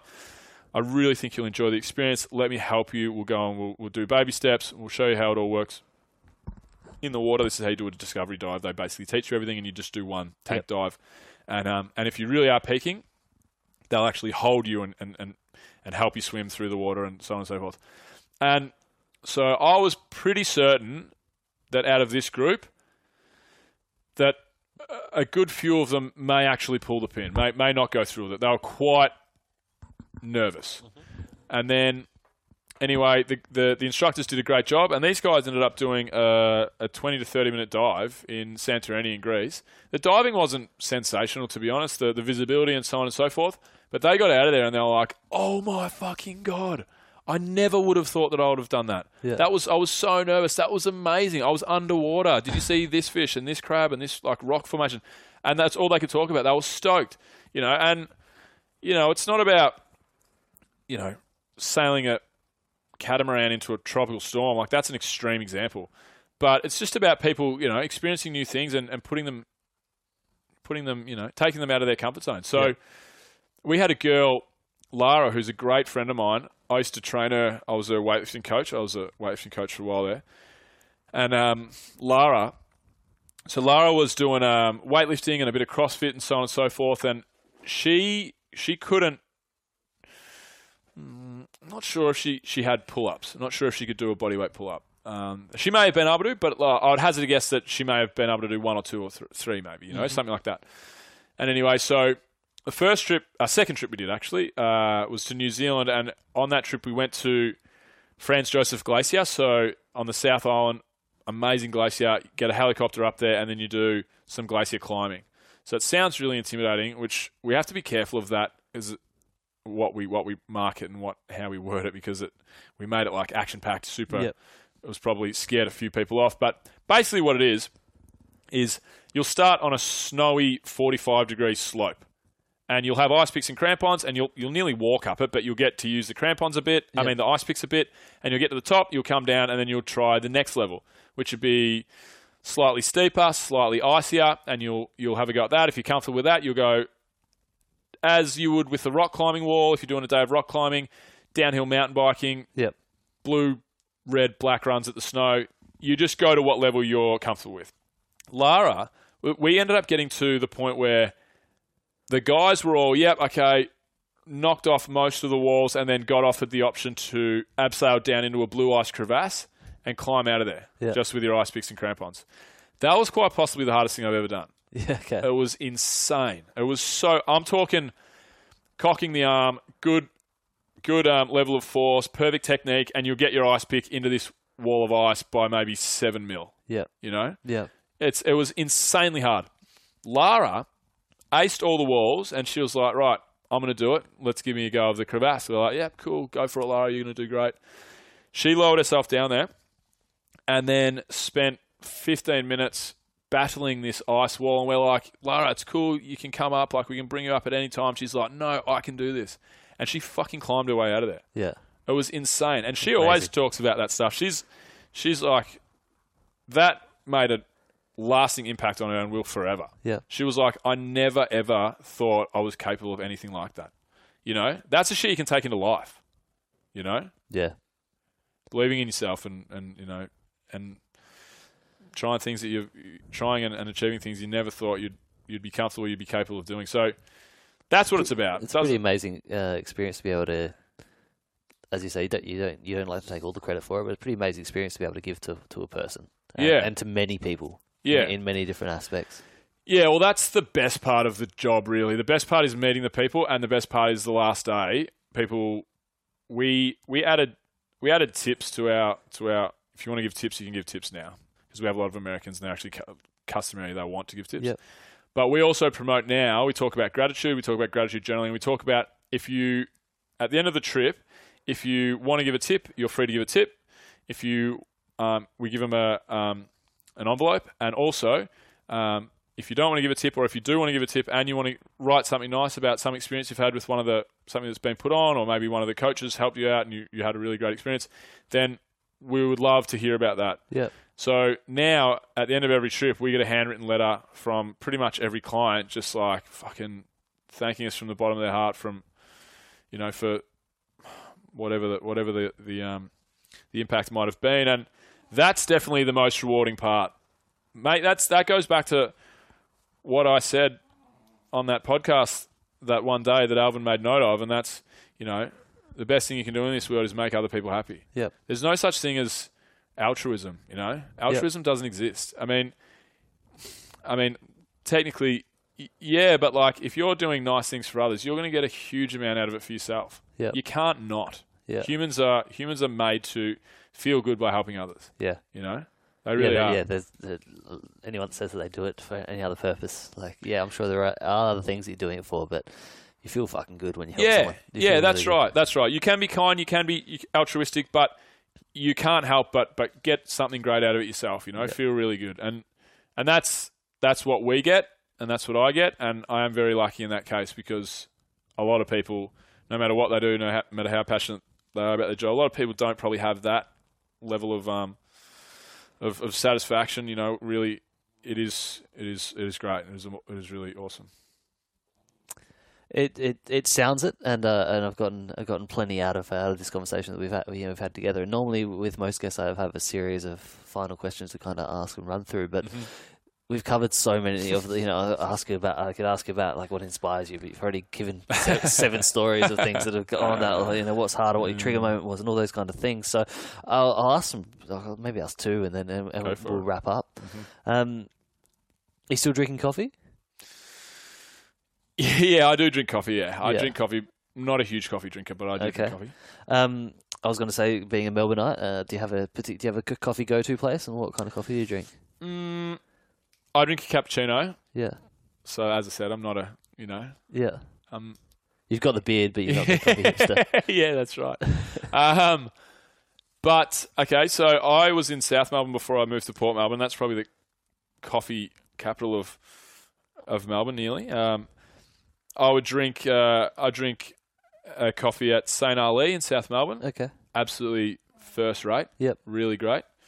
Um, and then Dead Man Espresso, also in South Melbourne, is a really nice coffee as well. Cool. I'll, I'll, Yeah. I'll uh, be sure to check check them out. St when Ali's probably St Ali's probably the go-to. perfect. St Ali Coffee Roasters in South Melbourne. There, Yep. um, that's probably going to give you uh, your best experience. They do like they'll do all kinds of fancy slow drip uh, Yep. coffees and so forth for the real coffee drinkers out Yeah. there. Uh, yeah, and they do pretty good food too. I was there yesterday catching up with a buddy and good spot. Perfect. Um, you speak about buddies, like you just did, and your old, and your friends and oldest friends and so on a lot. So I'll ask this question as well. If I was to have your oldest friend sitting on the, on the couch with us, be a pretty crowded couch, but I'm sure there'd be good banter. What is something unusual that they know about you that no one else knows? Mm. Um, they they would probably give me shit about being a, a man child, being a being a. I was. I'm five eleven, six foot now. I was five eleven, six foot when I was twelve years old. genuine, genuine. I was a freak. I was a freak. We had um we had an under 12s um, football photo. I was captain of the interleague side, the representative side for Yep. local football. And you know how in some like sporting football photos or soccer photos or whatever team photos, there'll be as a junior there'll be the kids and then the coach will be wearing the Stands jumper as well. Yep. The coach will be wearing the jumper, but he'll be in the middle. Yeah.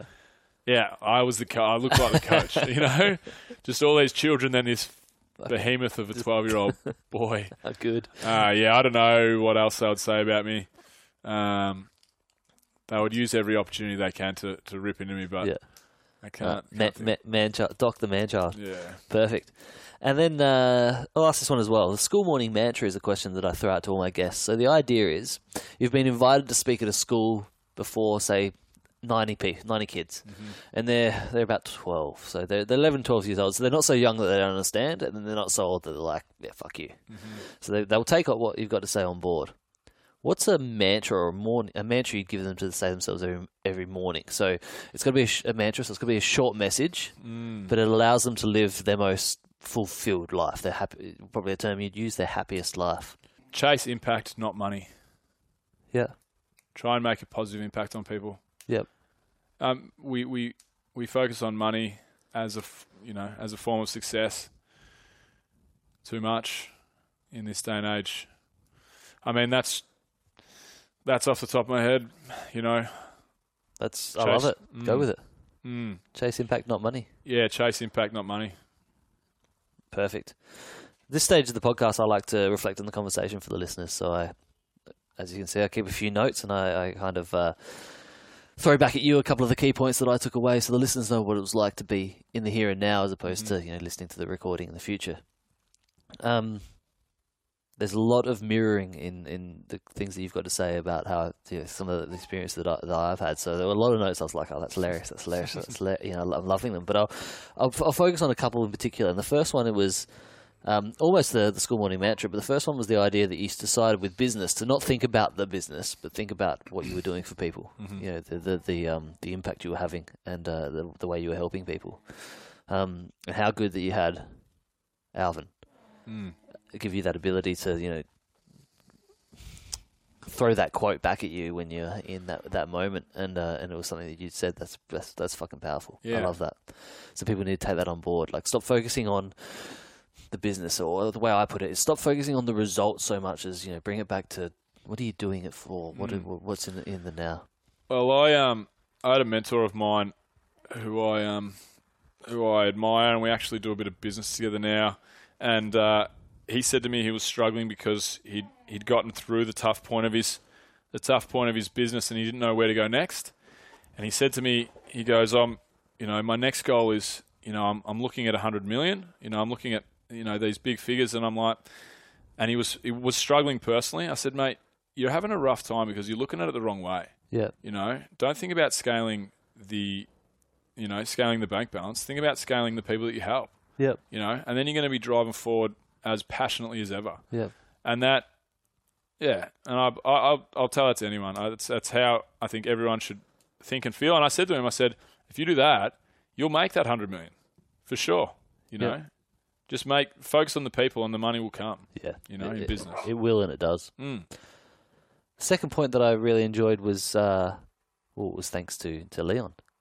Um, s- and it's something that you've taken through the the, the, the traveling in the company as well. But don't judge a book by the, by its cover. You ne- you you never know what kind of value you're going to get out of out of someone or, or an opportunity or Mm. Uh, a crazy young Einstein looking dude with a boat. you know, just don't. don't it's such good advice. Don't judge it. You never know where it's going to Yeah, going to take right. you. And then the last one, and one of my favourite parts about you is how much you talk about your mates, how you've got this day of the year that is a non-negotiable, and how the, your oldest friends are your best friends. So people, t- you know, take that on board. Like here's a here's a gentleman that's how many times have you been best man? Two. I'll, I'll end up three or four though, for sure. Just fucking just ticked it off already. So for all you Uh. close mates of him that aren't married yet, yeah, obviously. Yeah, I'm ready, boys. Don't worry. You've Well, got he- my number. Here's a guy that's already been best man twice. It's clearly going to be best man two more times.